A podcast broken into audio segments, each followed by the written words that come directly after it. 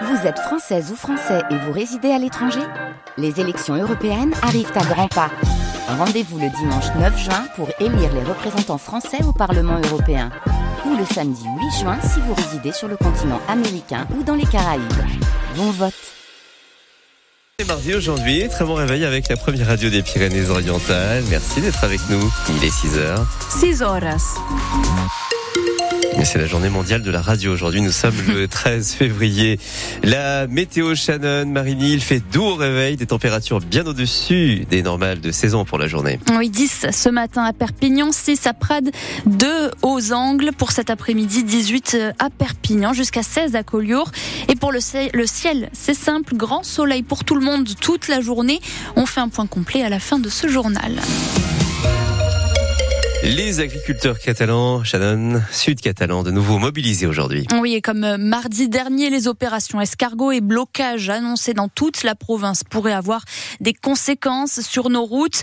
Pour éviter les bouchons monstres de la semaine dernière sur l'autoroute A9 et sur euh, la départementale 900 qui l'allonge, la préfecture, Stéphanie Mora, a pris les devants cette fois avec euh, des mesures dès 7 heures ce matin et jusqu'à de 10 heures demain.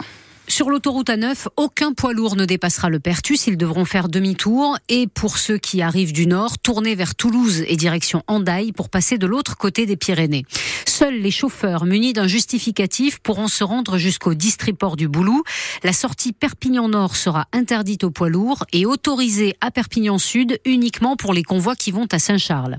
Sur les départementales, circulation de camions interdite sur la D900 depuis l'Aude jusqu'au Pertus, mais aussi sur la D900 la double voie qui mène à la Côte Vermeille, sur la départementale 81 et la 83, les deux grands axes de la Salanque et du littoral. La raison de ces mesures strictes, est bien le principal syndicat agricole au sud, Union des Pagesus, prévoit des blocages et des opérations escargots entre Gérone et Figueres, des convois de tracteurs sur l'AP7 et la Nationale 2, des actions qui vont s'ajouter à un blocus de Mercabarna, le marché de fruits et légumes de Barcelone, et un blocus également du port de Tarragone.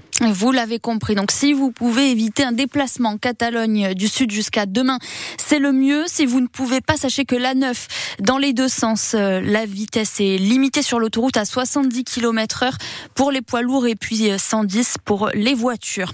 De notre côté de la frontière, les représentants syndicaux d'agriculteurs sont reçus par le Premier ministre Gabriel Attal cet après-midi à deux semaines maintenant du Salon de l'agriculture. Les deux principales organisations, FNSEA et Jeunes agriculteurs, veulent maintenir la pression. La rémunération de l'ancien directeur de cabinet de la mairie de Perpignan ciblée par le Parti communiste. Oui, on a appris euh, la semaine dernière que Frédéric Bord avait été licencié, mais il avait déjà disparu des radars de la mairie depuis le mois de juillet pour faire campagne dans l'Hérault à Lunel où il est candidat pour euh, les municipales. Alors a-t-il été payé par la ville sans y travailler pendant ce temps-là? Le PC66 demande l'ouverture d'une enquête judiciaire. Un homme de 65 ans, arme à la main devant chez lui à Sainte-Marie la mère euh, a, été arrêtée hier. La gendarmerie a bouclé la zone vers 17h et est entrée en contact avec lui. Heureusement, aucun blessé. L'homme a été pris en charge médicalement. Et puis, avis aux fans, la nouvelle saison de Colanta démarre ce soir sur TF1. Et on retrouve les Philippines et Denis Brognard ce soir. Parmi les 38 000 candidatures reçues par la production, 20 ont été retenues, dont celle de deux Catalans, Steve, 34 ans, enfin sélectionné après avoir postulé 14 fois quand même. Et puis Ricky, 23 ans, assistant d'éducation, ceinture noire de karaté.